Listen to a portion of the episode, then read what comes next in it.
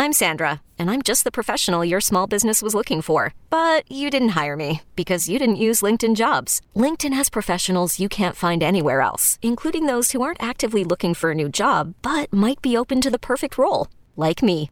In a given month, over 70% of LinkedIn users don't visit other leading job sites. So if you're not looking on LinkedIn, you'll miss out on great candidates like Sandra. Start hiring professionals like a professional. Post your free job on linkedin.com slash recommend today.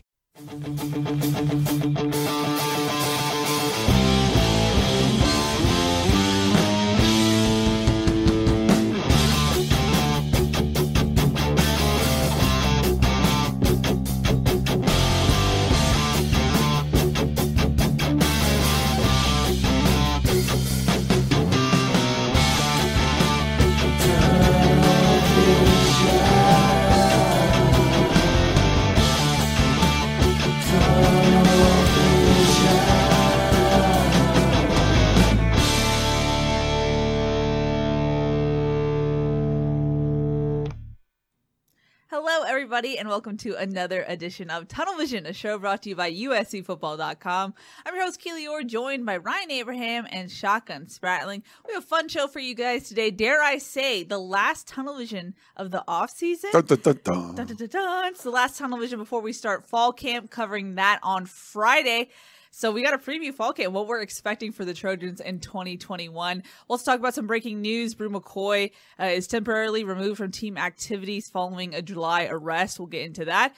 We'll talk about the Pac-12 and the Big 12. Uh, there's some reports about their commingling, if you will. They're they're having some talks. Whether or not that will result in anything, we'll see. But uh, Pac-12 still in the news with realignment, so that should be interesting. Uh, as always, you can call us 5124 Tunnel. Our intern Micah is standing by. We love hearing from you guys. You can also tweet at us hashtag Tunnel Vision, and I'll put your tweet up on the screen.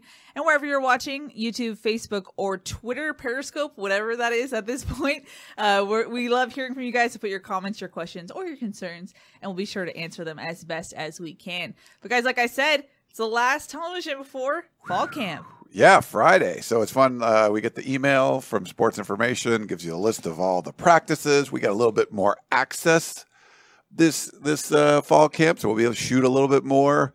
You get some more video highlights of some of the drills and stuff. So stay tuned for that. We should have some fun doing all that, but putting all the practices in, who's who we're going to be able to talk to. Uh, yeah, it's an exciting time because you know we talked about after, after Pac-12 Media Day, things start to speed up. When fall camp starts and when you get actual practices, things really begin to heat up. And we're gonna we'll, we'll change our show schedule. We'll probably do a couple times a week, especially when the season starts. But it's uh, it's real football again. One month until USC kicks off against San Jose State. Crazy there. Um, apparently, Keely is muting me yet again, I- always trying to keep me from being able to speak. She's Yeah. always trying to, Yep. to muzzle me as much as possible. Of course. Um, no, y- y- another a month till USC plays, which is kind of crazy to me. I wrote the date today, and I wrote eight, and I was like, August. This seems weird. How is it already August right now? But you know, we're, we're you know getting into the the thick of it. You know, it starts on Friday with fall camp. You'll have your you know what what uh, Todd Orlando calls not real practices. Sure. Um, but then by Monday we'll be in they'll be in pads and you know we'll be out there to see some thumping and seeing if they can carry over what they started in the spring as far as building that culture and you know what the the, the steps that they were trying to make. If they can do that, this team could be very successful this season. The the schedule is lined up for them to be very successful It is. but it's going to start with the toughness, and you know that's going to be on the defensive side. That's going to be important, but also the offensive line. The offensive line will will determine you know the the potential of this team this season once again, and uh, you know it starts with, with being tough. Yep. Mm-hmm. I agree. Ryan, one of the things we talked about on the Family Feud podcast was the intensity we saw he- spearheaded by USC's defensive staff in spring camp. We've always said that fall camp, it's kind of where the rubber meets the road as far as physicality and, and preparing for a season, making sure the guys are healthy. What do you think we're going to see this time around? Yeah, you want to see that continue, like Shotgun just mentioned. You guys talked about on the podcast, and sometimes you would see like things start to ramp up, and then like, oh well, game prep comes in, and things get you know everyone they take their foot off the gas, and I don't feel USC can afford to do that. The you know the line play on both sides of the ball. You know, there's going to be questions about who's going to play where. Chris had a good story about which incoming, you know, which the young uh, offensive linemen are going to be contributing. Is it Courtland Ford at left tackle? Jonah Monheim is he going to play right? Like there's there's questions on the offensive line for sure, but that defensive line, you know, losing guys like Brandon Pili and Jay Toya transferring out, not sure if Ishmael Sophsky is going to be able to play. There's some questions on the interior part of the defensive line too. So I feel like toughness starts on the lines, and how well are they going to you know build those out, and how well are they, those guys going to play? Are they going to let them hit? Are they going to let them go after each other? And then you know one of the things Keely you asked Clay Helton about is the short yardage uh, offense, uh, and that was definitely mm-hmm. something that was deficient, and I think that shows your toughness too, and that's going to be a lot on the offensive line. Uh, Clay Helton did say that him and Graham had, had worked on that a little bit, and they, he's not going to share what they're going to do. But you know, that's one of those things where I think if you just want to look at the toughness of it, we're going to look at both lines. We're going to look at how they run the football in obvious run situations, and we want to see that intensity in practice because we saw it when pads were on in the spring. They did some different drills. Does that continue on in the fall, or does it go like pretty much into game prep mode and everyone just kind of going through the motions as opposed to actually hitting each other. And, and another big thing that we saw in the spring was some variety of, of practice. You know, m- mixing up the practices, doing some different things, throwing in a you know a, a drill, a goal line type of drill, where it's one on one or two on two in the middle of a practice when a practice is lull. You know, when there's lull in practice. Um, are we going to see that, or is it going to be the way things have been for the past half decade, which is basically once you get into practice in fall camp, you establish the practice routine for you know that you're going to prep for the game, and you want to have that you know that routine down. So four weeks that you're going to practice it going into game week. Um, are we going to see that? Uh, so that can be something that's a positive in the in the fact that you get used to you know exactly what you're going to do and all that but it can also be a negative because you got 18 22 year olds and you got to mix things up you got to constantly you know be um, you know pushing them in different ways and challenging them in different ways i think uh, to, to really get the best out of them so that's something that they did in the spring we're going to see if they do it in the fall and I, I thought in the spring it was really physical early and then you saw a bunch of guys banged up and the last couple weeks it was you know let's experiment let's move guys around yeah much more less competitive in that in that nature are we going to see that in fall camp? Yeah. That's going to be a big question too, because that's been something that has hampered USC year over year over year. Is you know halfway through fall camp, you got 25 guys that aren't practicing, and how much better are you going to be able to get as a team if a quarter of your team's not available to practice? And again, that may come back to are you hurt versus are you injured, or you, you know what are they doing? you know, with the strength and conditioning, with the nutrition, to be able to keep them healthy, going to be able to go through the fall camp and then through the the rigors of a season you know, you don't want to push guys too much in a fall camp because right. you want to be healthy going into that first game. But you fall camp is a, is a great opportunity to get better. Yeah. Um, you, you, know, we saw some guys in spring camp that really took some big steps. You know, from the beginning of, of spring camp to the end of spring camp, and we've seen that in the past with other guys. Can we see that in the fall camp? If you're not on the field, it's hard to get better. Yeah, got to compete. There's got to be great competition out there, and you can't compete if you're on Rehab Island. So yep. less people on Rehab Island, more people competing for spots, and you're going to do okay prior to the pa- pandemic, one of the main things we heard from USC's new defensive staff was how important it is to instill culture. And like you mentioned, guys, spring camp, I think they finally got a chance to start to impose the culture that they want out of the team. But how much will a one the full off season that they had and fall camp being able to have time to install culture but also just their schemes. I mean even sean snyder the special teams coordinator said he had to go a little bit simple with what he was telling parker lewis and and guys like that.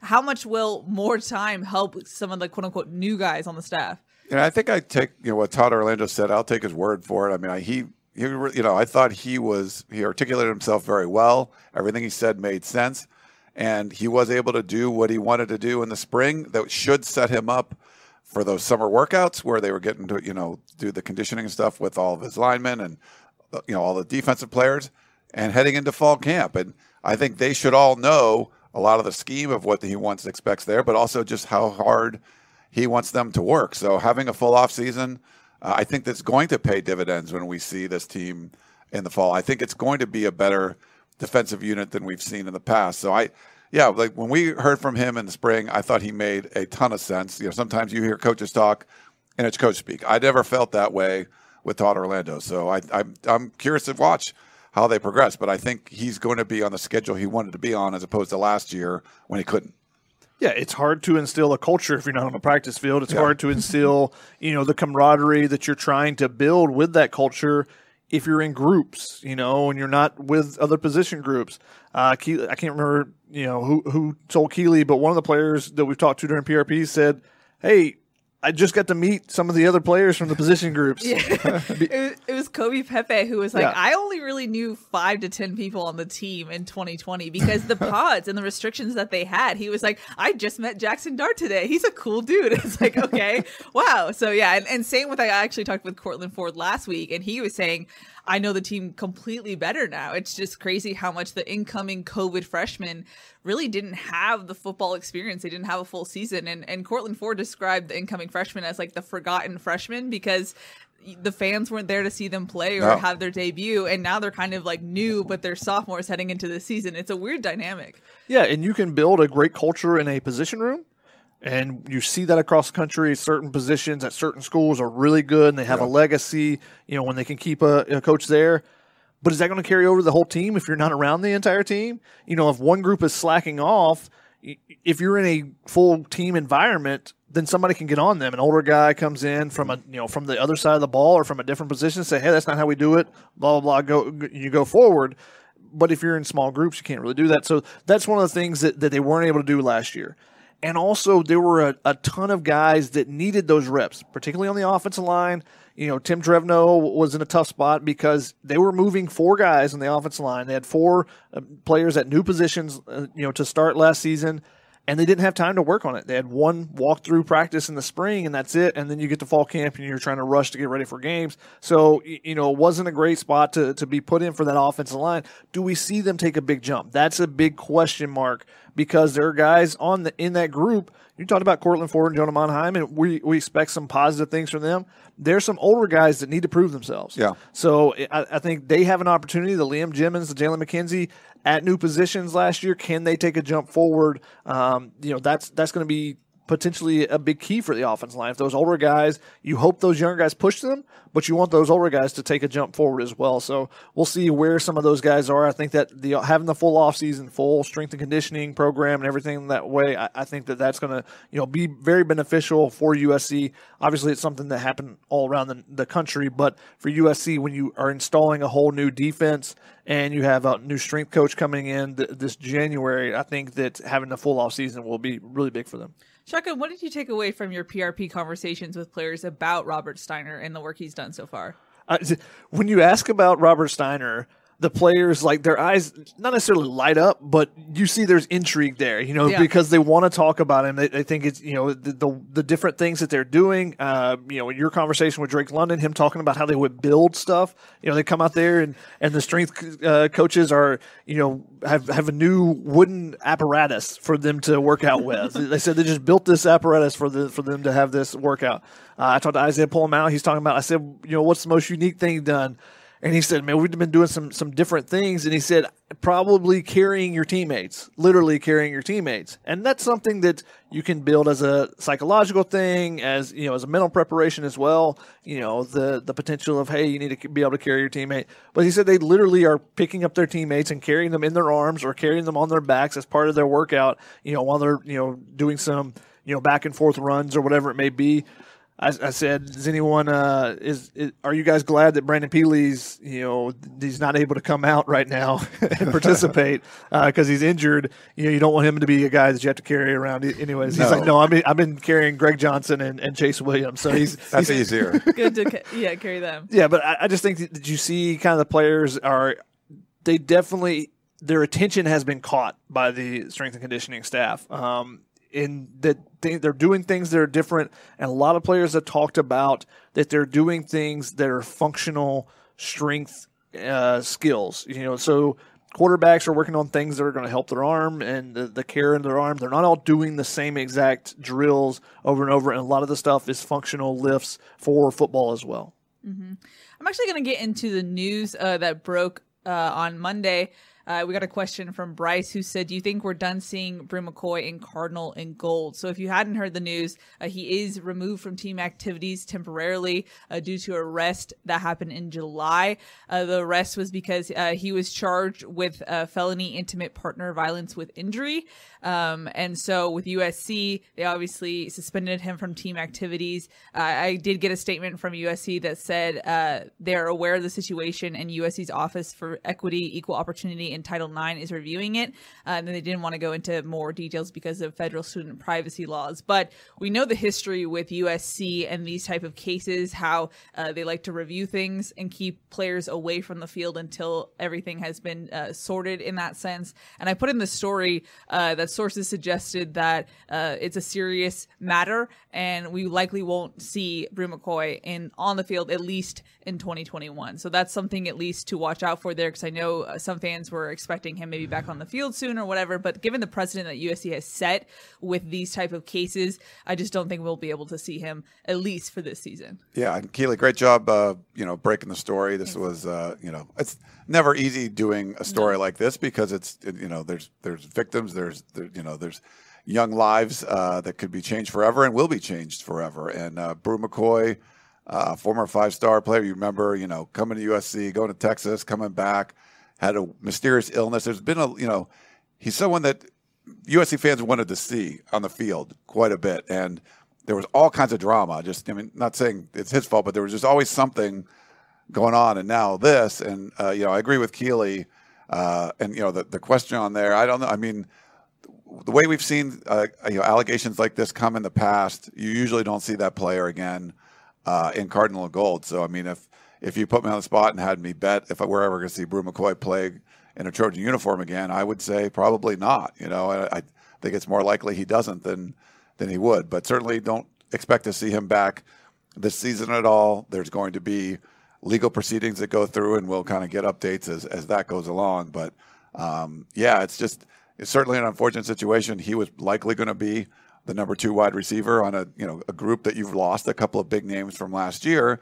There's a lot of talent there, but not a lot of proven talent. He's someone that actually has produced some on the field, and I think USC fans were really excited to see him take that next step. Whenever it's a five star player in the system, you always want to see them because you follow their recruitment so hard, and the fans are super excited when they actually sign now he signed and left and came back. There was a lot of you know, excitement and disappointment with Bru McCoy, and obviously this is uh, this would be in the disappointment category. Yeah, yeah, we got an opportunity to see him last year, and you know in a reserve role, and he took over some of those snaps from Tyler Vaughns, and you know was pushing in, into that group and, and getting some playing time, and had a couple big touchdowns for USC last year. So we expected a big jump for him this year, taking over potentially a starting role and, and being one of the guys that USC was counting on so this is going to, you know, the wide receiver group, it's wide open. We were talking how, you know, the third wide receiver was going to be an open slot and who's going to fill that in. Now, you know, you got Drake London and you got a bunch of question marks.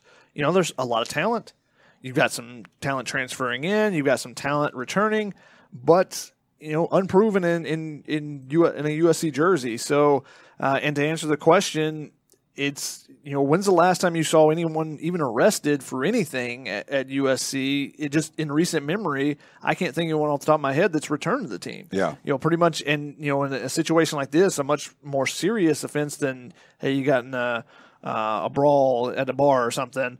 Um, then you know we haven't seen any of those players return to USC. So you know we're hoping hope for the best for everyone involved. Hope everything gets resolved in, in a timely manner, but if you're betting on it, you don't think that Bru McCoy is going to be back. Yeah, mm-hmm. I mean the from charge the, from yeah. the precedent and the, you know the the seriousness of the charges. They're definitely serious uh, charges, and you, you know we don't know obviously all the details and stuff going on, but it's something we'll have to uh, pay attention to. But it's it's going to be it's a little bit of a curveball for USC. You know, Keary Colbert in the wide receiver room. He was definitely someone that the Trojan, you know, the, the team was expecting to uh, have a lot of production. So uh, something we're going to follow, and uh, you know. It's, again, you know, good job, uh, Keely, on this one, and we'll keep you guys updated on on how this uh, plays out. But mm-hmm. don't, yeah, there's, I, and I'm, I'm glad you put that in the story, Keely, because it just, I think it's important. There's going to be fans who are like, well, he could come back the second week of fall camp. Like, I don't expect, don't expect that. Unless everything is dropped and you know kind of gets forgotten about, which that has not happened around USC. I mean, his court date is, I believe, November. So November 24th, yes. you know, if it if it goes to the court date, you're basically the season's the regular season is almost over. Yeah. There's like a week left in the regular season, so you know USC is not going to put him back out there before things are resolved. You know that just hasn't been again back to the precedent that has been set in the last decade, uh, the last five years or so with any type of um, legal issues.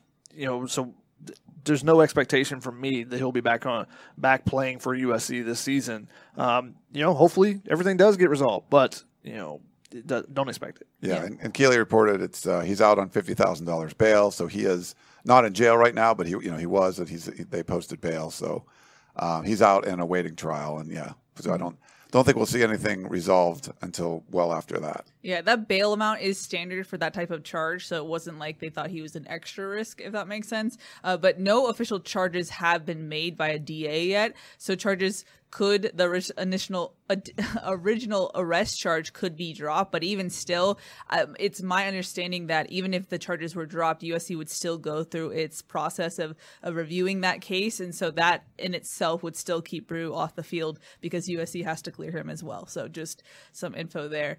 Um, but I mean, it's a hard transition, but I know we talked Yeah. about how USC was expecting Bru to be that number two receiver. Who do you expect now to step up in that role? I know Kyle Ford is a guy who's coming back from that ACL injury.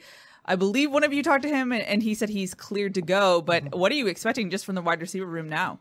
I'm a big Kyle Ford guy, so I You mean are. this is uh, this is his chance. I mean, there's a lot of opportunities here. I mean, we we've seen some of the young guys. Is it a Gary Bryant Jr. that that emerges? Is it Michael Jackson? Is it you know Manjack? Is it Taj Washington? I mean, there's a lot of guys. I think there's a lot of opportunities, and outside of Drake, you know, you got Drake London. Outside of that, like it's all wide open. I think there almost anyone can come in and contribute. Bru was going to be that number two guy. Like he was like you know penciled in there, and uh, now it's it's wide open. I think that it's a land of opportunity, but it's going to be who stays healthy. Yeah, I mean, Gary Bryant Jr., you would look at him and go, that should be the next guy up. He hasn't stayed healthy yet at, at USC. Kyle Ford, can he stay healthy coming back from multiple ACL injuries? Is he back to the form that he had two years ago uh, when we saw him in high school?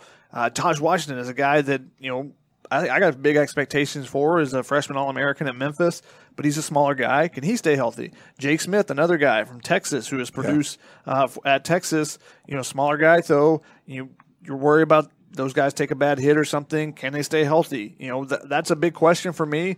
And what are they trying to get out of that interior position, the third wide receiver? Because I think that will determine what you do with the second position. You know, if you're looking for a smaller, short guy, uh, you know, a quick guy in the slot, then I think that changes what you're looking for on the outside.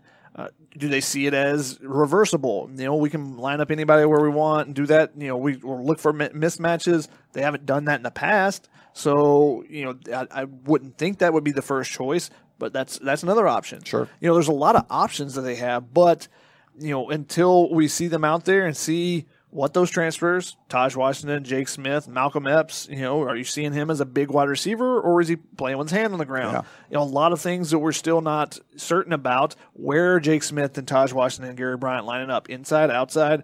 Um, you know, Drake London feels like the only certainty, but he's not even a certainty because you don't know where he's going to be. Yeah. We tried to ask him at media day, "Hey, are you going to be inside, outside?" And he, you know, was very non-committal about it. Yeah. we'll um, see. So we thought, hey, you know, he moved out there in the spring. That seems like a, a set change. No, not exactly. That, you know, and this you know Bru not being available that could change that Yeah, too. If exactly. like, you know, if they like the way that pairing was, we might see more tight end. You know, like pretty deep group of tight ends. We might see more of them with without. I mean, who knows? So I think this could have ramifications throughout the entire offense, not just that wide receiver spot.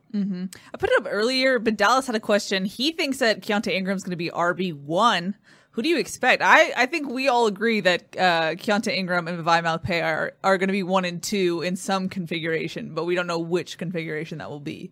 Yeah, I'm guessing it's going to be Vavae, but uh, I, I think Ingram's going to be right there. It's going to be. The, I think those two guys are going to be the ones you see a lot. I mean, who makes the decision? Is it Clay Helton making the final decision? Is it Mike Jinks? Mike Jinks, you know, he didn't recruit Vavae Malepeai. Yeah, Vi's a, from Hawaii. Ingram's a Texas guy. Jinks is a Texas guy. You know, a lot of the offensive coaches are Texas guys. Does that play into it? You know, their familiarity with him being at Texas.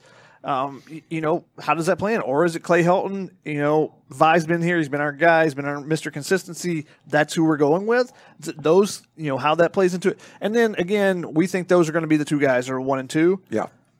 how much what is that breakdown are we talking 50-50 are we talking 60-40 80-20 uh, you know what is this breakdown you know mike jinks said this spring that he wanted rb you know a, a established number one and number two and those were he's gonna who's gonna ride with rather than trying to mix three or four guys in which i think is a great idea if you can find some unique ways to use three and four, then do it. But it, that wasn't hasn't been again not something they've really done in the past. So when you just stick Kenan Christon in for one play, the first play of the fourth quarter of the UCLA game is very you Yeah. know everyone's keyed on. Like that guy hasn't played at all today. Pay attention to him. Right, He's getting the ball. Um, then that that doesn't usually work. So if you're going to go one and two, how much are those guys in? Are you? Is it really a true number one? And just when he's tired and needs a sub, then we'll get somebody in, or are we getting full rotation? You know, it there could be different ways. And again, that's that's the thing about fall camp. I think there's a lot of questions with personnel and lining up and how you know we'll see some of those things that we're going to be watching as well. And we should, real quick, we should Yeah. be able to film them going through some of those wide, these uh, running back drills, and you'll be able to see some of the stuff that we were seeing there so early Which on. So exciting. Mm-hmm. those will be fun. Yes, you can kind of like, oh, I haven't seen Ingram run. He looks good. You know, stuff like that. And speaking of lining up and what we see in camp, I think one of the biggest questions, which is interesting because we usually don't even fully talk about this position group, tight ends. I think the addition of Malcolm Epps and uh, Trigg, Michael Trigg, could be different for USC's tight ends, but how do they want to use them? Are they going to make it an emphasis to use them? I we'll see, I guess. They're big. They look good. I mean, we saw Josh Falo walk by the other day. He looked good to me. You still, got, I mean, there's good athletes there. Yeah. It's kind of a waste if they're not being used somehow. Yeah. Again, what do you what do you want from that position? Yeah. is do you want a Drake London? You know, the Malcolm Epps, or you know, you put Jude Wolfe out there; those guys can catch the ball. Do you want a guy that's going to play the H back too? That's the you know, I, I don't know what they want from the position. You know, they've used him as a H back. Uh, they've used Drake London as that guy because they didn't feel like they had the tight end that could do both is one of these new guys coming in or has somebody developed that extra skill you know with an actual full off season has someone taken a step forward you know that could be the case and if they can get somebody that can do both block in the backfield and be used as an H back be used on the end of the line stay in as extra pass protector do those things and then go out and be a mismatch outside then that's ideally what you want but do they have that on the roster big question still Yeah. overall on offense, do we all agree that the way the offensive line goes is how USC's at least offense, you could say season goes? How critical is the offensive line? I, I mean, I thought, yeah, it's critical. Uh, can Kedon Slovis sling the ball around the field, you know, running around and uh, be able to have an effective passing offense? I mean, he did that last year at a lot of spots. Yeah, I think that could happen. But if you really want the offense to be successful, the run game has to be effective. The short run game, you need it to be. And and you got to keep keeping up. This is not a, a five game regular season anymore. This is going to be a full 12 games. Um, if he's running for his life in all of them, the likelihood of him being knocked out goes up exponentially. So I think you have to, the offensive line is going to have to play well. They could have a, it play poorly and go eight and four, nine and three just by him throwing the football around. But if you really want to have success and beat some of the better teams on the schedule, I think you need the offensive line to perform well. Mm-hmm. they can go 10 and 2 without running the ball Yeah, probably.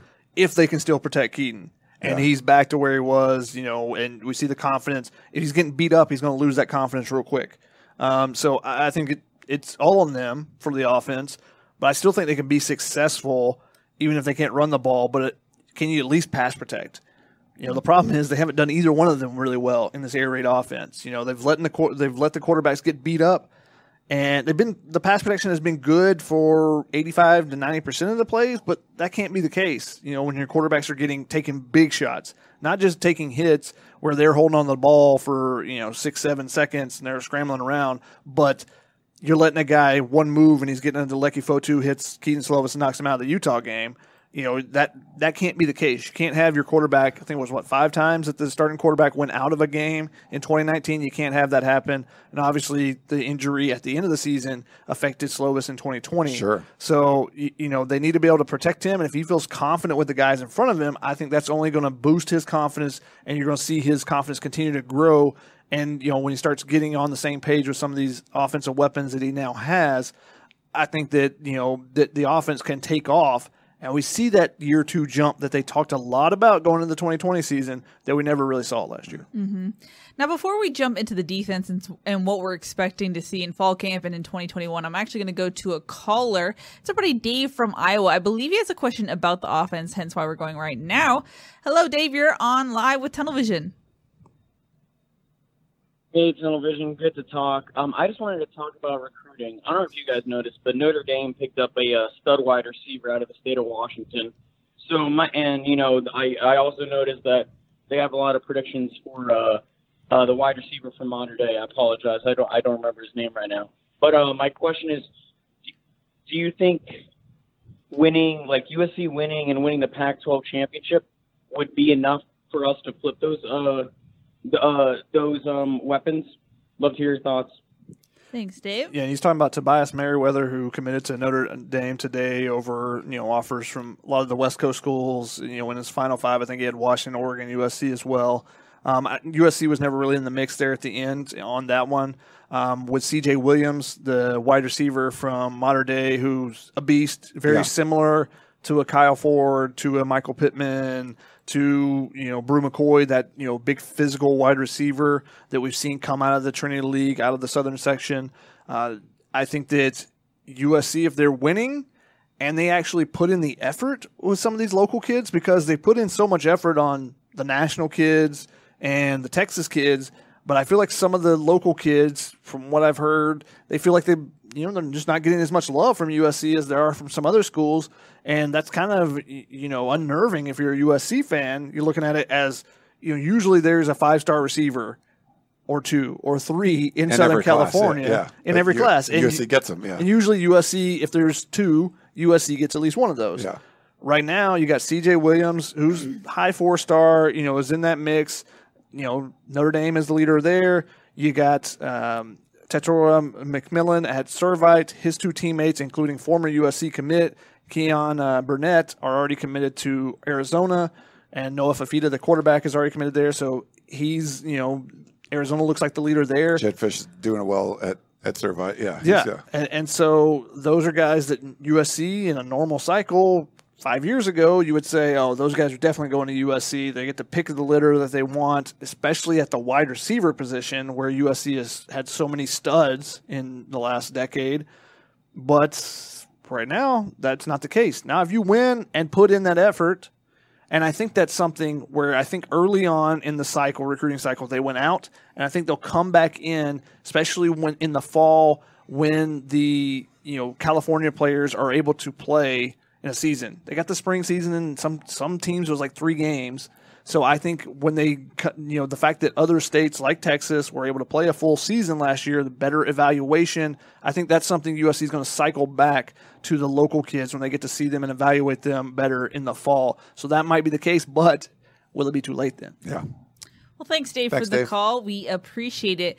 Now, jumping into the defense, I think the two biggest questions or the main theme is replacing key guys. At first, we thought it was going to be Marlon Tuipulotu, which you're still replacing him, but then it became uh, uh, Jay Toia. How is USC going to replace him? That was a guy who definitely stepped up in USC spring camp. We thought he might be able to fill in that hole a little bit, but he transfers to UCLA. And then also Talanoa Hufanga. How do you fill in that, that spot? He was a guy who Todd Orlando could plug and play in a lot of places when he needed him to. How do you fill those important roles that are now gone? It's tough in the interior defensive line because it's not just you know um, Jay Toia going and you know Marlon Tuipulotu. Uh, you know he's gone. You also um, Jay Tufele was around and you know he opted out last year. Brandon Pili uh, is out with an injury. I mean there's and you thought Ishmael Sopsher would be coming in and he's listed as some kind of like might be limited in 2021, uh, he had that compartmental syndrome um, surgery thing. What was it? Compartment? What Compartment syndrome in both of his legs. Yeah. So had to have surgery for that. Uh, he's someone else that you, you transfer in as a former blue chip recruit. Like, oh, he can he can play. And there's there's now there's just more questions than answers for sure. I mean, you talk to Kobe Pepe, like maybe someone like that's going to come in and play well, but there's going to be some young bodies in there and, and guys that we maybe we weren't expecting. It's just not going to be as deep. I think you're better in the secondary, not better overall. I mean, we Hufanga was just a playmaker back there, but they have Donte Williams, Craig Naivar. They've recruited that position well. They got some transfers. There's, I think, there's plenty of um, studs that they they have to choose from. If you look at that roster, I mean, it's all four and five star guys. So I think they'll be okay there. It's hard to replace a guy like Talanoa because he did make a whole bunch of plays, but they have enough uh, good bodies there. I would be more concerned on the defensive uh, interior. Yeah, I think the decent tackle position is the the biggest question mark going in. I, I thought USC did a really good job of going in the transfer portal and looking for uh, for guys to fill in those, those voids. You know, you lose Talanoa Hufanga, you get Xavion Alford. You also add Chris Thompson Jr. later, the, the transfer from Auburn. So you got a pair of safeties that have some experience in college coming in to join, you know, what should be a great position battle. You know, you're going to have Isaiah Pola-Mao there somewhere, but then where are the other two spots? You know, with the nickel safety and, and the other uh, safety spot, you know, is it Greg Johnson, Max Williams being out? You know, is it Chase Williams? Does he take a step forward and take over a starting role? Is it one of those young guys? Uh, is it one of those transfers? There's a lot of options there. Uh, you lose Olaijah Griffin, and people kind of forget about that. He was pretty much a shutdown corner for yeah. USC last year, but I think Isaac Taylor Stewart's ready to take that step forward and you know be that be a dude finally um, for USC. You know, if he continues what he did in the spring, I think that, that he's going to have a terrific season. And Chris Steele on the other side, I think the corners should be perfectly fine. But the big question in the middle of the defensive line. How are you going to address that? Is it Ishmael Sopsher? Is he going to be able to come back by the end of the, you know, by the beginning of the season? Is he going to be ready to go and you feel like he can plug and play? Is it one of those young guys that have taken a step forward, you know, with, with Kobe Pepe and Jamar Sekona, uh, you know, Dejon Benton? There's some other guys in there that, that could be in the mix a lot of inexperience though. No, not much playing time among any of those guys. It's something like 30 snaps uh, on defense. It's Yikes, it's yeah. very little uh, playing time in a game. So we'll see if any of those guys are ready to step up or what I'm curious about, and we talked about this in the Family Feud podcast when we broke down the defense, is do you try to attack it schematically rather than personnel wise? You know, rather than putting, you know, do you try to put two ta- two defense tackles in there to clog up the middle and give you an, another big body, or do you try to attack more with your linebackers at the line of scrimmage? They play more inside. There's some different things that Todd Orlando could do. Um, I, I'm curious to see if that's the case and you know you got some freak talents on the edges that can create pressure and if you can do that then that helps out the back where you're trying to fill in that hole for Talanoa Hufanga uh, we're trying to fill in for Olaijah Griffin, but also can help out those interior guys because if you can get some pressure off the edge on, in the run game early downs, get some you know second and twelves. You know, you end up the pass rush situations on third down, then that helps out those those nose tackles as well. What do you guys? What are your expectations for Korey Foreman coming in? I know when you have a high rated guy like him, the composite number one guy, there's a lot of high expectations. But again, he's also a freshman. What do you expect for him in fall camp at least? just the way USC's marketed him already, I don't think there's any way you could keep him off the field. I think you can't hype them up as much as they have and not use him in some capacity. I think he's going to be probably a day one starter. I think you're going to see a lot of him out there. Uh, probably you know some hand on the ground, just getting after the quarterback, trying to disrupt plays, and they're going to you know tell you about it. They got the you know another five star defensive lineman, uh, you know, uh, locked up for the next class of 2022. I think you're always thinking about recruiting, and if you got a five star come in that's not contributing, like that's not going to help you. So they've, you know, that's something they've talked about because they they took some slack, you know, some flack for some of the poor recruiting classes in the last couple of classes. When you get a guy like him, I think you're going to talk about him. They did, and I think you're going to use him. Shotgun, you seem a little bit hesitant on Ryan's take. Yeah, a little bit hesitant uh, because I don't know what position he's going to play if he's playing the same position as Drake Jackson, he's not starting day one. Drake Jackson's going to start. You know, are you lining him up in a different spot? Do you see those two guys on the same side of the field?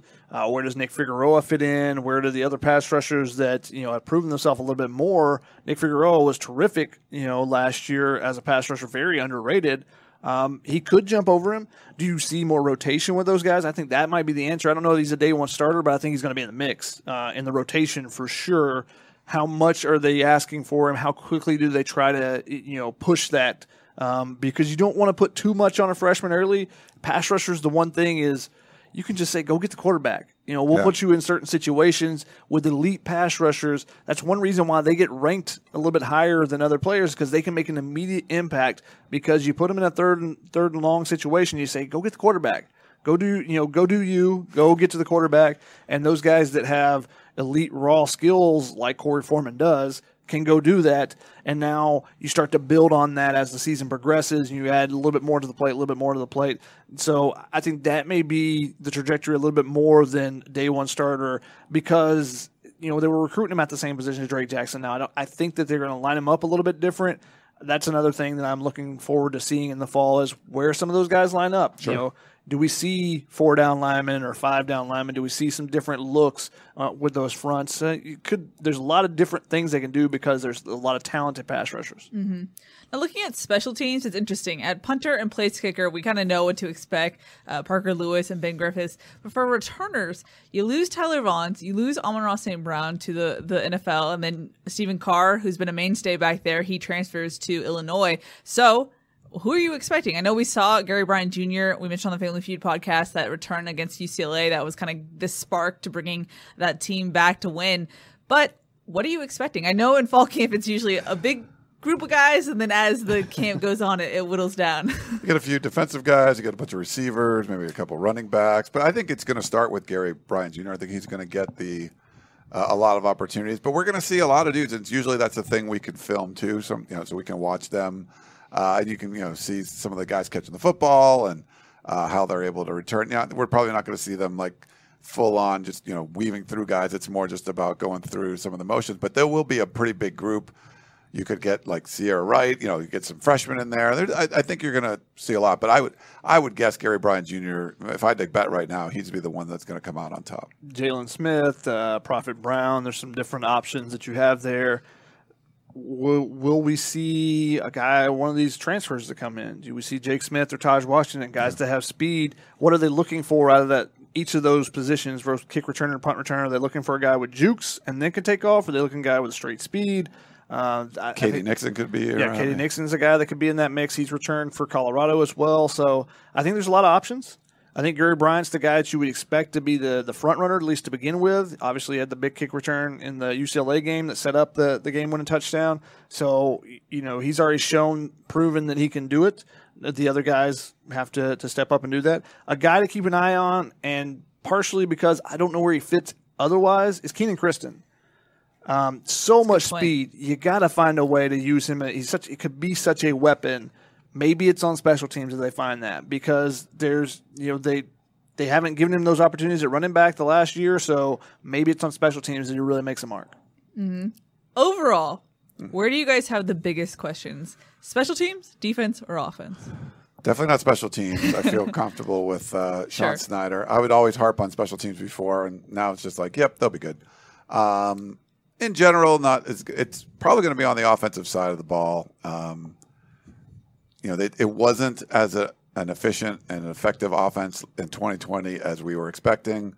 Uh, we don't know how the offensive line is going to uh, shake out. Um, they do have to get better at the short yardage stuff. You can, like Shotgun said, they can win a lot of games and not have great offensive line play. But if you want to be, if they want to win the Pac-12 and like beat teams like Notre Dame, you have to get that line to play. So I, I would say the biggest concerns on the offense and specifically the line. Yeah, offensive line once again, and I'm curious to see the impact that Clay McGuire has. Full off Yeah. season, you know, new offensive line coach. We saw some different things in the spring that felt like they were Clay McGuire inspired as far as some of the play calling and stuff with short yardage situation. He's the only difference on the offensive staff, and they were doing different things. So that would tell me he had it was having an influence there. You know, I, I, Graham Harrell trust him. I, I think it was played with, coached under uh, co- uh, like coached beside, and Yeah. now and now Works for. works for. Yeah, so I think he's gone the whole gamut Full circle. um, with Graham Harrell from their time at Texas Tech to Washington State to now USC. So I think Graham really trusts him, and his input will will have an impact on seeing some different wrinkles potentially. And again, if you don't run the same play on third and one, fourth and one every single time, you got a better chance of, of being able to pick it up, even if your offensive line doesn't block great. You know, when the the other team doesn't know exactly what you're running, which is what it felt like a lot of times last season. Yeah. Mm-hmm. I mean, what does it say about, I mean, the team in general that the question, the biggest question is not the new defensive staff, quote unquote new, but the, the offensive staff, which we expected to take a jump in year two. And now in year three, there's even more question marks. I mean, how much of that is the offensive staff or just offensive line recruiting coming to roost in that sense? I mean, there's been some poor choices made by USC leadership, from athletic directors to Clay Helton, and they've tried to fix a lot of those. I mean, one of them was having an offensive line coach for two seasons that didn't match the system that you were running. I mean, that's just, you know, and he was your running backs coach before. There was just some weird staff moves that just didn't make much sense. And then you get some bad recruiting classes. You get a lot of bodies, but maybe not a lot of people that can play at least up until this point. And so you're in year three of Graham Harrell, and this is the first time he has a spread offensive line coach or someone that has run some version of the air raid. So yeah, I think that's why it's more about these decisions that were made a couple years ago. Hey, we're going to make Tim Drevno the offensive line coach, even though you're running an air raid, and he's never coached in that before. And I think those are like we we criticize those kind of decisions right here, but why is that a concern two years later? Because you made that poor choice two years ago. That, that's just my opinion. Yeah, it's a, it's a coach. The the match works a lot better. Uh, just Tim Drevno, bringing him in as a running backs coach, moving him offensive line, just no experience in this type of offense versus an offensive line coach that that's basically been his entire career. Yeah. And again, that has a great relationship already with Graham Harrell from their days as players at Texas Tech to coaching Washington State, USC. So I, I just think that the connection there is so much different that it, you should see that part of it be a lot more in sync at least. And if that's the case, then I think you take some small steps forward. If you take the small steps, maybe that leads to the big jump that, that everyone was expecting last year. Yeah. Clay McGuire, should have been hired two years ago, right? I mean, that just that he should have been hired. I, I don't know how great or whatever of an offensive line coach he is, but his he fits much better in the system, and someone like him or like him should have been hired two years ago. And that's kind of where I, why USC is in this position right now. You're you're starting in year three. You finally got an offensive line coach. Is it going to take a while to get all that to, to work? I don't know. As we Shotgun mentioned, that's something you want to see what he had this offseason and how's the line going to look. He might be seeing some freshmen, redshirt freshmen playing. We don't know, but uh, it's you know there's there's going to be a lot of pressure on that line, and now you finally got an offensive line coach that's run the system. You're expecting better results. I always go back to just the Cotton Bowl against Ohio State. Just that was for me the the point of no return, where you either make a change with uh, the offensive line or you did what USC did. I'm just curious what USC's offensive line would look like now and its recruiting if they did make a change after Yeah. that Cotton Bowl. It would be 100%. it'd be a, a different story there.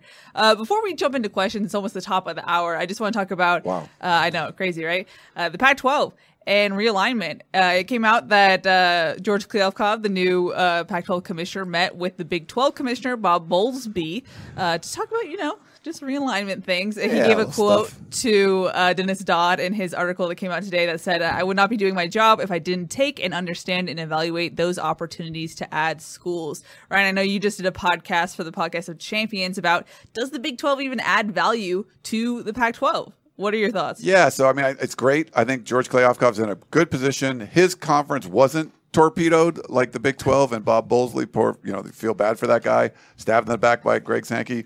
He can take his time. He can take his time, field all kinds of calls. Maybe it was just some kind of schedule uh, alliance with the Big 12.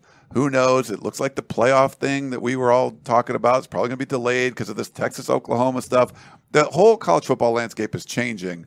He needs to be able to talk to these other commissioners and you know see what's going on. I don't think it the Pac-12 adds any value by bringing in the Big 12 schools, and, unless it was like a full-on merger of all of them. I, even that, I'm not sure. I just don't think you know making that many more slices of the pie, those pieces of pie just don't get much bigger. So I think he's in a spot where he can stand pat. I think the what you have to watch out for is the Big Ten. You got Kevin Warren, who's the new commissioner there.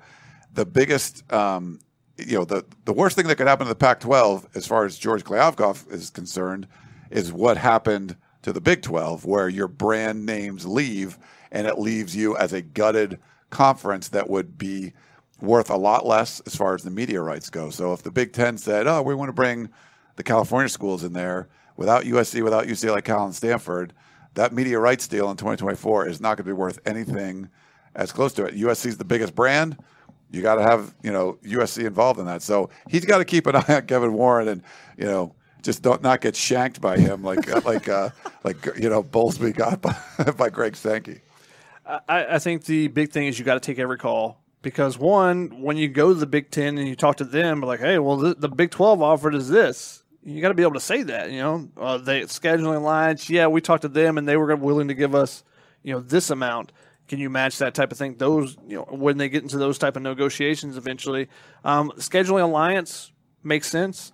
You know, to add some more marquee games and get rid of some of the, you know, the lesser games that are on the schedule every year and kind of create some, you know, kind of false rivalries maybe a little bit. Uh, you know, USC is going to play Oklahoma State in basketball. Well, USC's played uh, Oklahoma in basketball for. You know, there's certain schools that don't like each other. Something happens and create a little bit of animosity, those type things, and it becomes, you know, it builds up into something that could be, you know, could be fun, but they don't add much value other than that. But besides the alliance, now you look at it and just like Ryan said, like what what would the Big Twelve add to the Pac twelve? You look at the TV markets that are remaining. They're not very good. I mean, what is the best? Waco. Uh, I mean, it's not very good when you know you're talking about an HGTV show is what you're known for. That I mean, that's what Waco is. Hey, so, don't be don't be hating on that show. I'm not hating on the show, but that, that's all Waco is really known for. Sure. You know, they're a university, and there's a show down there that they, they fix houses. Uh, so other than that, Lawrence, Kansas, and you know the places that you're looking at just aren't the TV markets that are going to bring in the big dollars. So it's great that they're talking, and Kliavkoff should go out and talk to everyone. And just like he said, you know that he was going to do. He's on a listening tour. Well, he's listening to commissioners and answering these phone calls and listening to what people have to say as well. Because there's other there's some smaller schools, the San Diego States and the BYU's that may look at the Pac-12 as well as as potential options. So we'll see where it all goes. But you got you got to listen to everyone and see what they have to say first, and then start dismissing people. I'm like the Big 12. see you later. Yeah.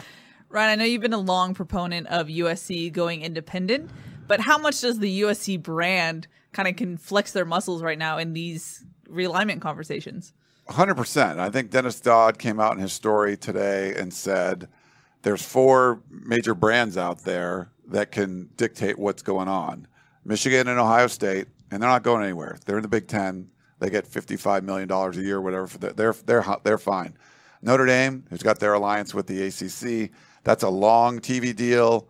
They're probably not doing anything either. And USC is the other one. And what we've learned from Texas and Oklahoma is, you know, those big brands can run the show. It's uh, you know, the analogy would be, it's LeBron James. Like they won a cha- Lakers won a championship, you know, in uh, 2020, right? Um, it's LeBron James.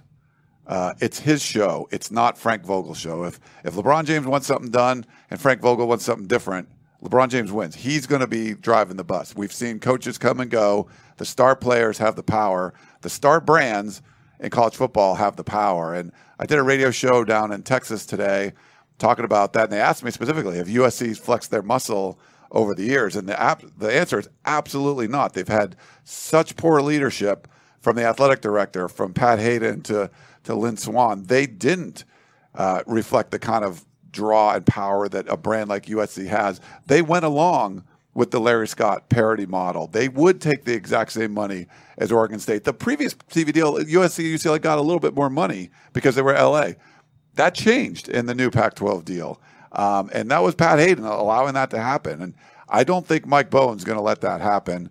Whatever happens with realignment, the good thing, you're a USC fan, you're in a good spot. There is no scenario where someone gets p- pilfered from the Pac 12 that USC wouldn't be involved.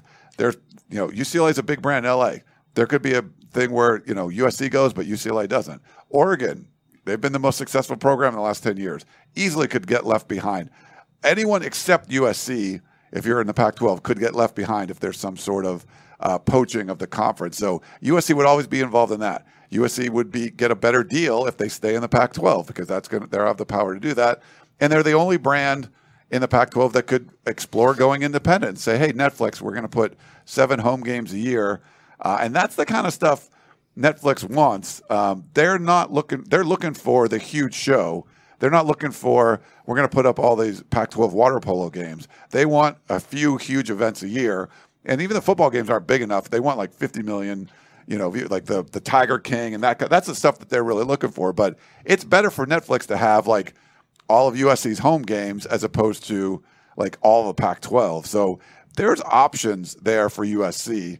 Um, and they're the ones that can drive this bus. So I, and I think they have a leader in Mike Bohn who can actually take the torch and run with it and flex a little bit of that power, that muscle. Texas and Oklahoma showed what is Baylor, what is a top 10 Iowa State without those big brands in the conference. It's not worth very much at all. Those are the brands that were worth half of that TV contract, two two programs. How, how much of the, the Pac 12 TV you know uh, budget or whatever is because of USC. I mean, it's a, it's a big portion of it. It's a lot more than Washington State and Oregon State. I tell you, and they're getting the same amount of money and in a more expensive area. So, I, whatever happens, USC is going to be in a better spot. Um, they they're going to be able to flex their muscles this time around like they have in the past. Yeah, even if it's just based on prices, uh, price of living, cost of living. Cost of living is way more expensive here than Corvallis. The, USC should be getting a, at least a little bit more than your Washington State or your Oregon State, which is how that's created that parity a little bit in, in, several sports. Is that those schools have been able to, to catch up a little bit with adding new facilities and different things, while USC hasn't been able to uh, be able to do the same thing. So it, it's going to be fascinating. Um, mm. There's plenty of options for the Pac-12. There's plenty of options for USC, and from our chat with George Kliavkoff and Mike Bohn, seems like things are at least right now are amicable, and yeah. I think that they are both headed in the same direction. Um, now, one one slight move could change any of those things as as negotiations go, but I, I think that they're aligned right now, and I think that's good for the rest of the Pac-12 that USC's not already being like, piss off, we're going our own way right now. Yeah, I mean, if USC is going to take calls from the Big Ten, and they go from making like 28 million a year in their TV deal to 54 million, and probably a bigger deal because the Big Ten gets to renegotiate that in 2023.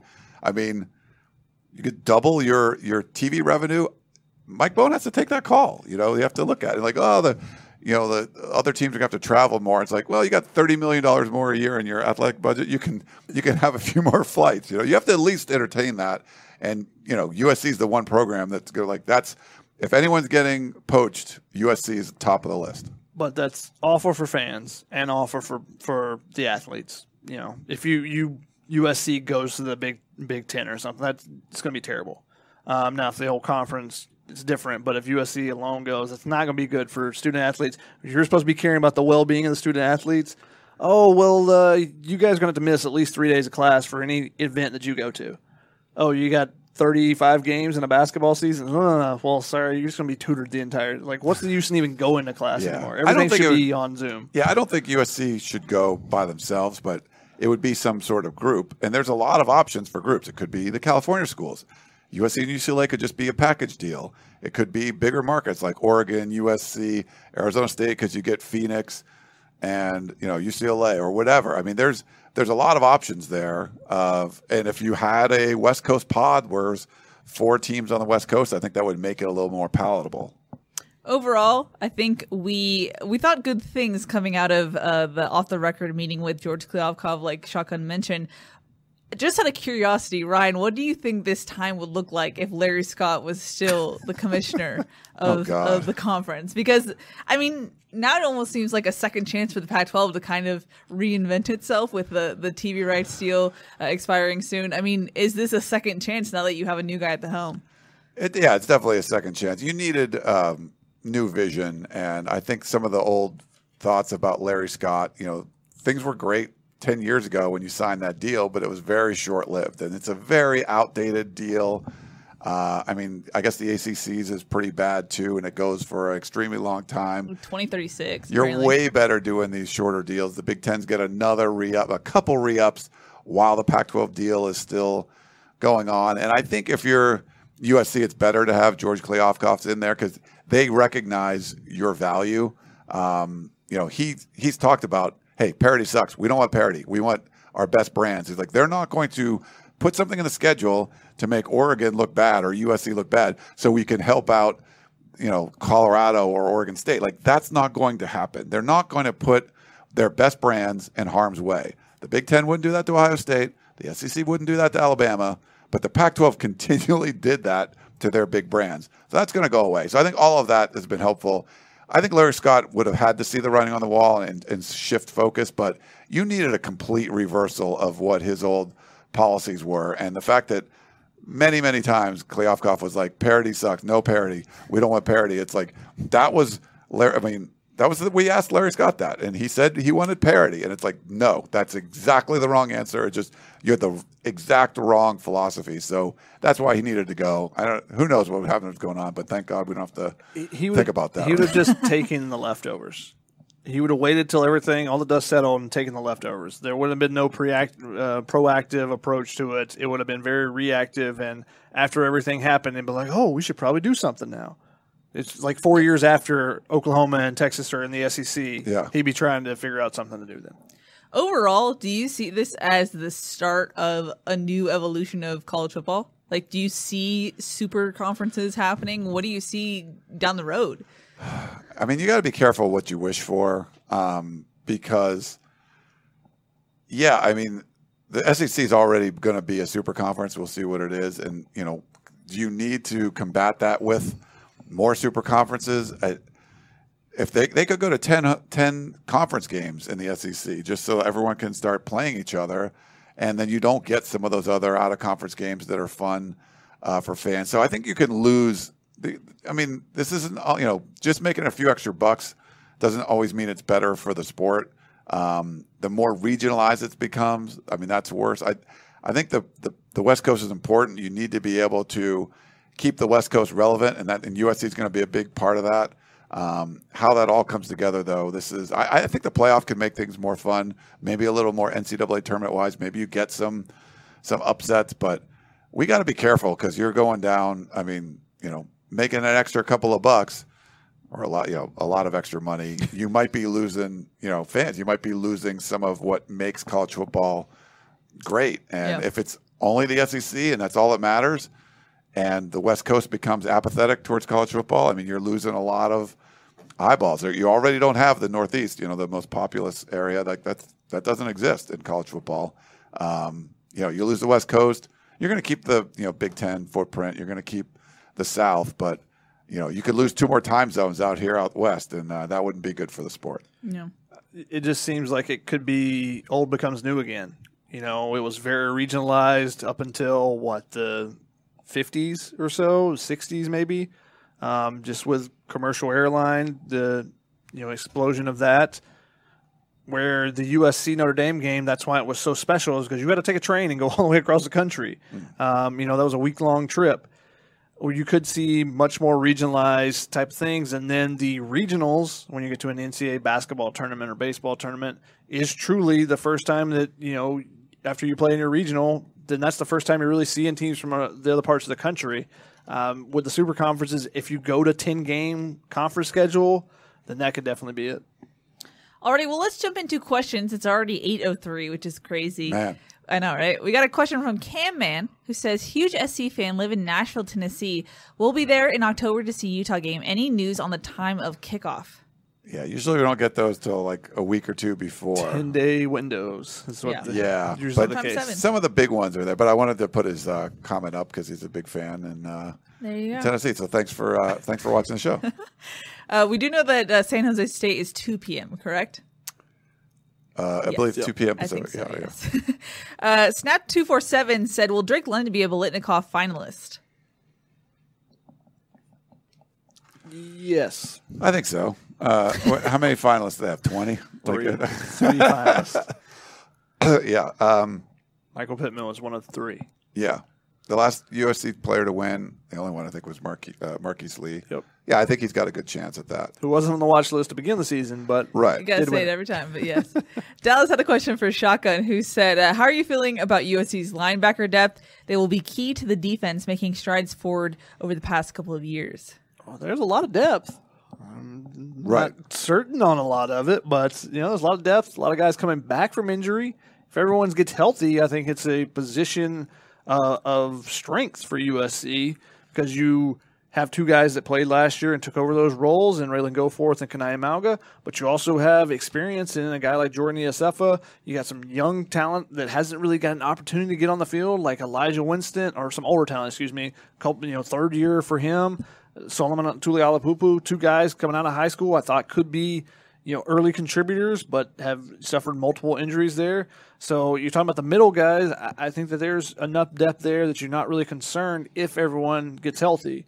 On the outside, you got Drake Jackson and potentially Korey Foreman at that, that other outside linebacker position. You got Hunter Echols coming off the other edge. Uh, you know, you can do some different things. So I think the linebackers can be a, a position of strength. But outside of Drake Jackson, not you know you got injury concerns and you haven't had consistent production. Um, and even Drake Jackson it wasn't consistent last year, so you know there's some consistency issues with that group. But a lot of depth. A lot of bodies. Similar Yeah. to the offensive line. There's a ton of bodies. There's like 19 scholarship offensive line, but how many of them can play? We don't know. And some guys with experience, some guys that you know we think have a lot of talent. We'll see. Yeah. We shall see. Indeed, we had a question from Dallas, who said, "How long before the SEC starts shedding some of its schools to cut loose the Deadwood programs?" Yeah, so that's where you also can kind of get into trouble. Um, you know, will conferences start doing that? Uh, is like you know, a Vanderbilt's like winning um, baseball championships, but they're not really helping on the football side. Like Oregon State winning baseball championships, they really helping out on the football side. If you're getting these super conferences, you start cutting these bottom teams. I mean, the problem is you know, it's different from the NFL. You're creating this sort of like mini NFL, like you have a 16 team SEC. And if you're going to play 10 games, you're almost always playing each other. That's going to leave a lot of losses. There are going to be a lot of mm-hmm. teams. And it's unlike the NFL. If you're the 0 and 16 or whatever, 1 and 15 Jacksonville Jaguars, you don't get Trevor Lawrence the next year. You get nobody. Like, Yeah. so you, you're, there's no built in way to try to, to bring the bottom teams up you know, Arkansas could just be like 0 and 12 year after year in, in this new SEC. And then what are you going to do? The fans aren't going to really like that. Um, you get like SEC, we're in the SEC. Yeah, you haven't won a game in two years. Like, so yeah, there's there's some issues with this super conference stuff. And if you cut the bottom teams, someone else is going to become the bottom team. You know, like is all of a sudden like Georgia's like, yeah, we're we can't even get a winning record anymore. They That's won't. not They won't. Do it. Yeah. We got a question. Back to Tennessee, always. I mean, te- yeah, like Tennessee won a Once a championship in 1998, and I mean, Barely They- done anything since. yeah, it's Uh, like they could be a bottom dweller. The interesting thing you you brought up that you know is kind of going towards an NFL model, but you rec- you would need a college football commissioner czar or something to establish and set up. If there were these four super conferences with 16 teams or something like that where you would have enough crossover like you do in the NFL where you play you know a certain division every year but you also play you know the team from the AFC that finished in the same position as you finish in your division things that equal things out. And because like you said there quickly becomes a huge separation because if you're constantly losing you don't get Tr- Trevor Lawrence just Yeah. like you said there's no automatic and if there was a college football commissioner czar or whatever relegation would be so much fun Oh my God, relegation would be That would be great. really fun. Hate soccer, love relegation. I mean, how much could we see? I mean, I already asked this, but with the transfer portal, I mean, we've heard Clay Helton already say that it's kind of like NFL. Could we even see college football get more NFL-y, if you will? yeah I think everything's moving that way because Yeah. of money yeah, but there isn't. There is no Roger Goodell running college football. He has what's best for the NFL in mind. Everyone else is doing what's good for their little fiefdoms. You know, like you're. and it's not even like the NFL where you have revenue sharing, you have you Yeah. know a salary cap and all these things. It's much more like Major League Baseball where it's whoever wants to spend the most money in IL. You know, if you've got the right people that are around your program, or you know, if your program is producing the right athletes that are getting NIL deals, that's only going to build on itself. Uh, so you know, it could become a very quick. I mean, it already is There's been what four teams in the college football playoff that have you know taken up what 75 80% of the spots so is it going to be even worse and i think that's why you're seeing declining ratings you're seeing less fans at games and if there's not an overall commissioner to step in and say hey this is better for the sport for the game of college football then you're going to get you know, it almost feels like college football could go the way of like a water polo, where it just becomes such a regionalized sport, and you have certain teams that are always really good, and those are the only teams that really have a shot. Yeah. We'll see. A Dog's Life in Portland says, Are there any teams in the Mountain West, remnants of the Big 12 or independents that you think the Pac 12 might be interested in to form a Pac 12, Pac 16 or larger? I'm not going even go for it. I mean, there's some concerns with academics and different things like that. Um, just as far as athletics, straight up athletics, I, I, think the schools you would look at are like BYU and, and San Diego State and maybe Boise State as far as the teams that are in the Mountain West uh, and out this way. In the, like Fresno State or something. I mean, eh.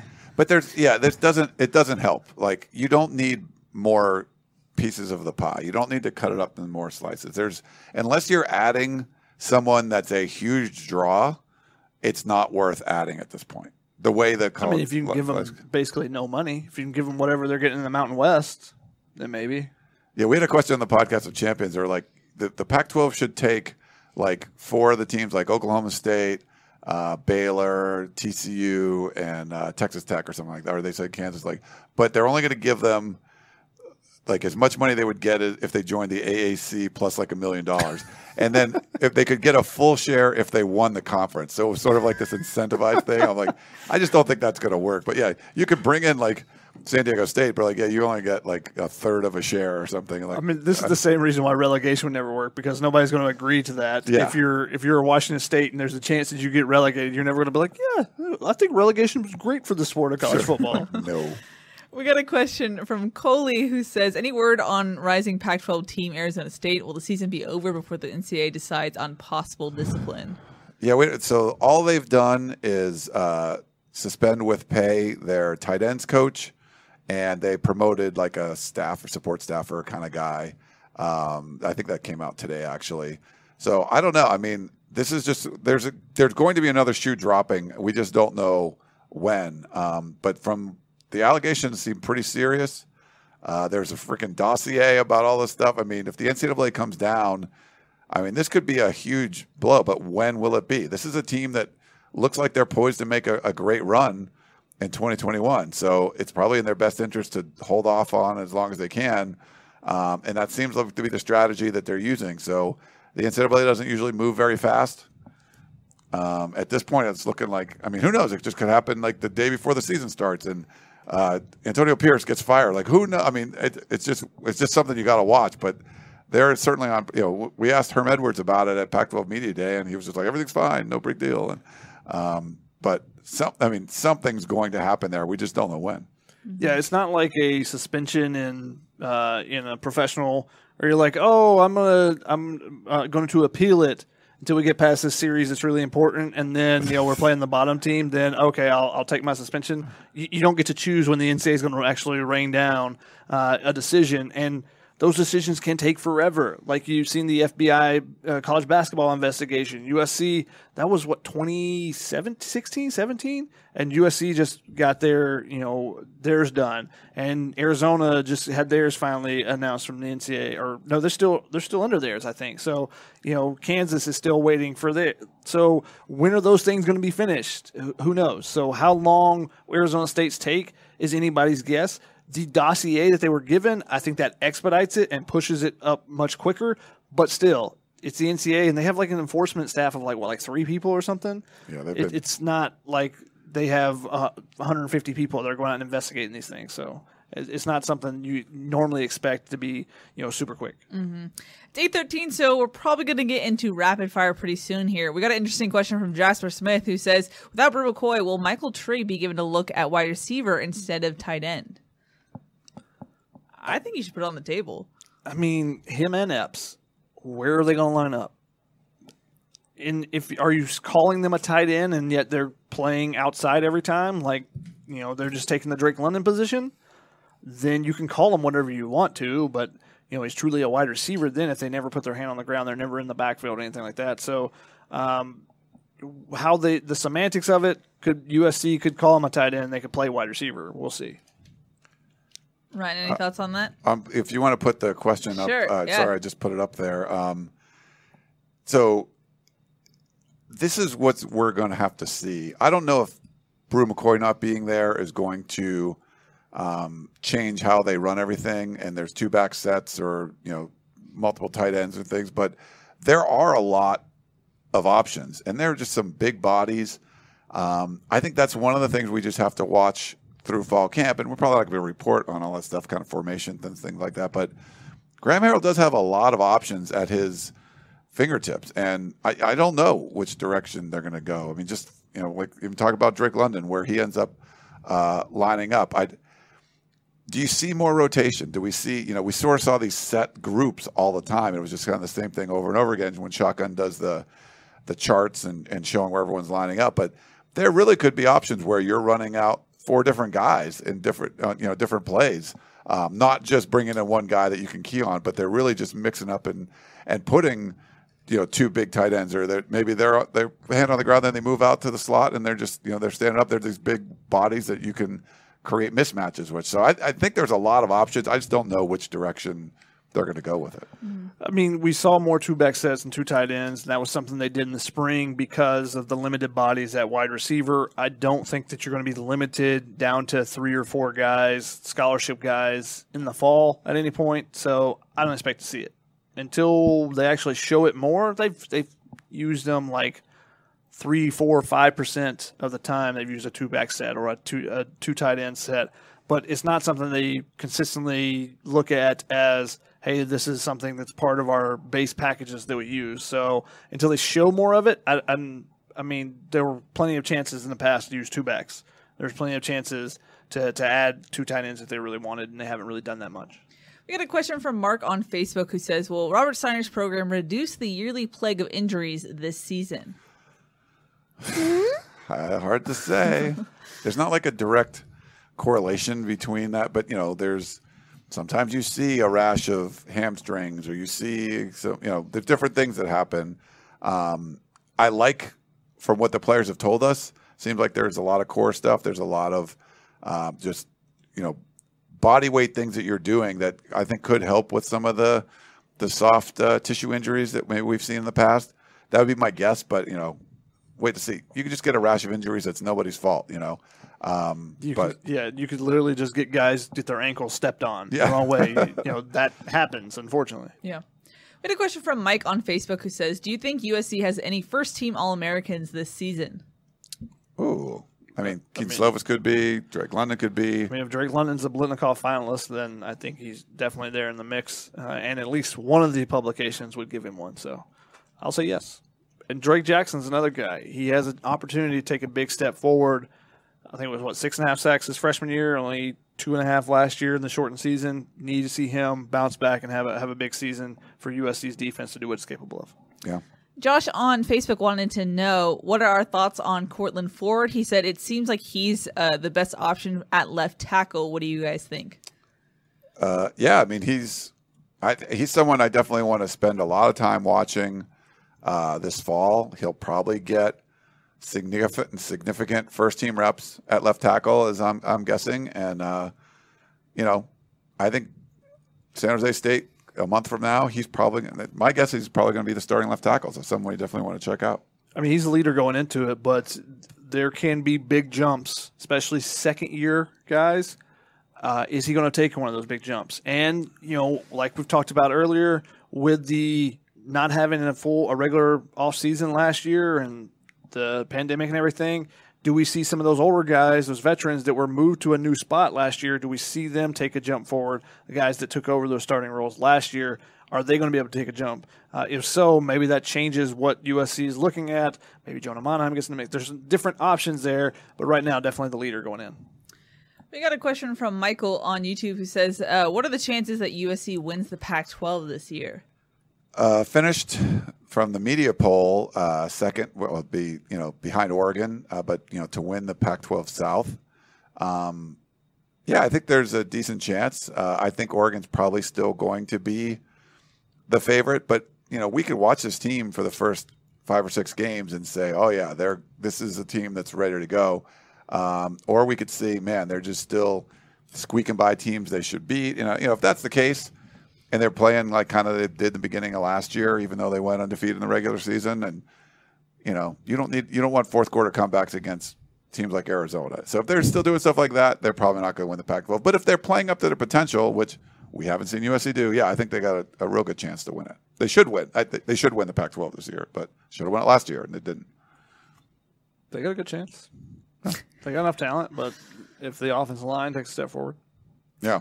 We got a question from Walker Lamer who says, "Do you all see Graham Harrell leaving after this season for a big payday?" Uh, Depends on Kedon Slovis. It depends on what you, they do. Like if, if if the USC offense struggles, he's probably not leaving for a big payday. Um, I mean, he and Kedon Slovis are pretty much attached to the hip. So if Slovis has a big season, goes in the NFL drafts, first round pick, then I think that's much much more likely that you see Graham Harrell, you know, look at another opportunity potentially. Because I think his stock would then rise back up to where, you know, people will be like, oh, 2020, you forget about that. That was pandemic. Everything was weird. You know, because his name was really hot coming out of 2019. And if USC takes that step forward, you know, that's, I mean, it's still a big question mark, but it could be. We got another question from Walker Lamer who says, uh, "Will the Coliseum field be well maintained or maintained better than it has been since the Rams can play at SoFi now?" Sure, that only helps, you know, not having multiple games and having to, you know, the immediate switchover and everything, just Yeah. extra wear and tear. So, yeah, they. I mean, we would see them after USC games, just like going to work on the field, like right away, yeah. like stuff like that. You don't have to do that. You can just kind of maintain. You don't have to repaint everything. I mean, yeah, I think it's going to be better. Dog's Life in Portland says, "Do you think there's an arms race to reach the first mega conference, forcing the breakup of the NCAA?" Uh, I don't. I mean, there's already a mega conference, and then it means more. yeah. So yeah, I don't think there's like some arms race for that. I mean, there's two huge conferences, the Big Ten and the the SEC. Um, does the ACC make a move? We'll see. I mean, it's conferences are going to make moves to make themselves better, not for any other reason, not to make college football better. So if if the ACC says, "Hey, we can like merge with the the Pac-12 and have this, you know, East Coast West Coast kind of conference thing on lockdown," they might do something like that, or the Big Ten, or whatever. Um, but those conferences are going to do what's best for them, not for college football. whatever happens with the realignment, can we just get rid of the numbers? Don't need Oh, a yeah. Big Ten that's got twelve teams. We don't need a Big Twelve that's now got eight teams. We I don't need second it. that motion. I mean, at least the Pac-12 changed when they were Pac-10. Like, oh, we'll move up. But the bigs, you know, change your Yeah. name, get something, get something better. Yeah. Come up with something creative. I agree. The Freedom Conference or something. I don't know. Freedom Conference. I don't know. Bravery Conference. What, okay. What were their? The what were the, Braveheart Conference. The Big Ten got screwed with the leaders and legends thing. That Where's did, the that leaders did not go over well. Like that was like, oh, that's terrible. We got multiple questions about USC's run game. Red Feather said in all caps, "Will SC, will USC be successful without a running game?" And then we got a tweet from NW Trojan who said, "What exactly do you think USC's offense can do to improve short yardage running?" Do different things. Yeah, I- not run the same play over and over as a hurry up real quick, and the other team knows exactly what's coming. And, you know, a good majority of the time. be tougher on the line, push people around. You know, I think you got to do that. And yeah, they can be. Shotgun said this could be a ten and two team with like poor offensive line play. It, with a little bit of improvement, a little bit of creativity. That was something that we just. I'm kind of miffed that we haven't seen more creativity out of this offense at times. Why do you think that is, Shotgun? Arrogance. Graham Harrell saying my offense will work. Just run the grass and do what we do, and it'll work. Rather than saying, how can I create a better mismatch with Drake London? Let me move him. Now he's not, as Kedon Slovis called him, the ultimate mismatch because who's going to guard that guy? But also, like if you see, oh, they got a freshman nickel back in there.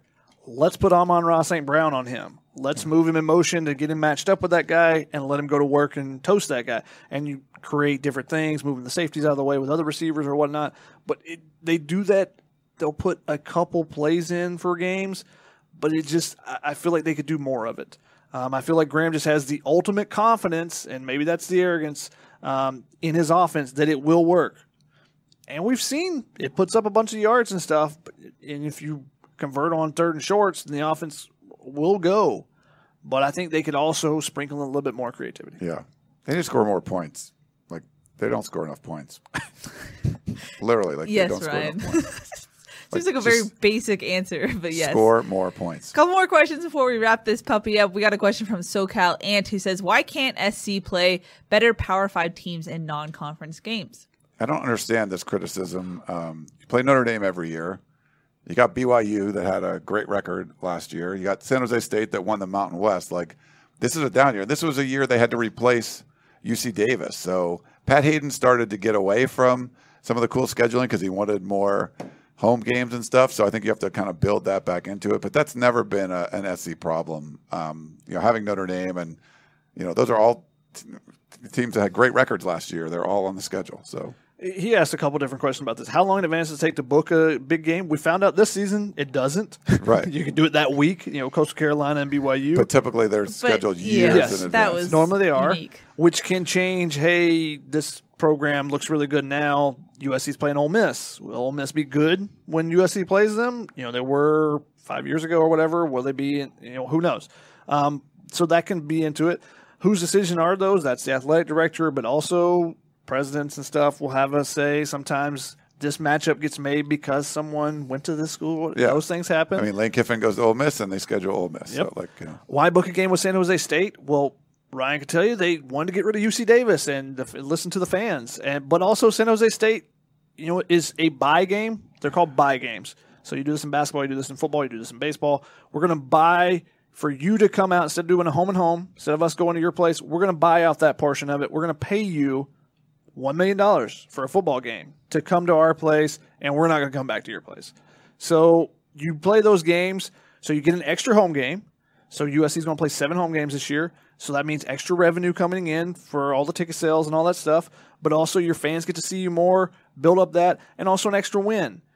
You know, if, that's why the SEC teams play Eastern Kentucky in November. Yeah. So that you rest your body a little bit and you can go to the, The stretch Citadel run. and all- all yeah, that, all that stuff. So there's a lot of different reasons to go into it. So, but USC has gone away from trying to schedule that FCS game. They realized the fans didn't want that because they're one of three schools uh, that has not done that. Yeah. So they don't want to be, and it's their two rivals, so they don't want to give yeah. up anything. to USC's rivals. lucky to have San Jose State on the schedule this year. Like, there wasn't a lot of options. So kudos to Mike Bohn for making that happen. and that's a good team they're going to face. Yeah. Yeah. Brian wanted to know: uh, Do we expect to see Solomon Tuliaupupu in pads at the start of fall camp? Not touching it. Yeah. uh, I'm going to say yes. I'm going to say no because you said at the start of camp and no one's going to be in pads. Bam. Some things are important. Uh, Coley White says most important must-win game for USC this regular season. San Jose State to start. Utah. Yeah. Utah's a big one. It's at home. Like, if you're talking about trying to win the South. um, Could be 6 and 0 uh, and then going with the bye week going into Notre Dame. So Yeah. Um, in line with the Coley question, I'm going to say Notre Dame.